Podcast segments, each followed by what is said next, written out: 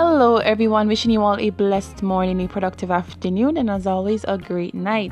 Today, we're going to talk about dreams and possibilities, and we're going to give you tips and ideas of how to get closer to your dreams and not only dreaming, but also waking up and doing the work behind it. Stay tuned. Hello, everyone, and welcome back.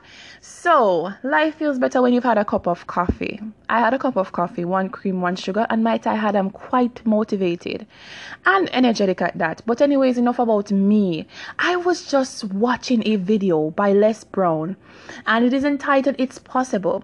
And he spoke within the clip about many people, but one person in particular stood out to me, and that is Roger Bannister. Roger Bannister was the first person to run a four minute mile. Before him, no one did it. No one attempted to do it.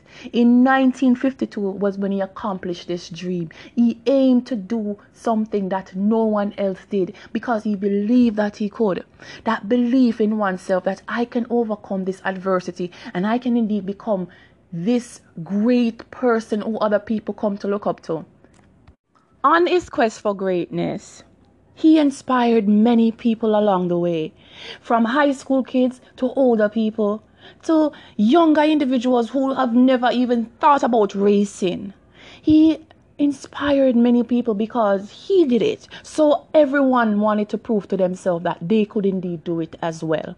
I mean, when you look at life, you aspire to be something and because current situation or obstacles might get in your way you're thinking that you can't. But someone before you did it. Someone became a doctor. Someone became an actor. Someone became a motivational speaker.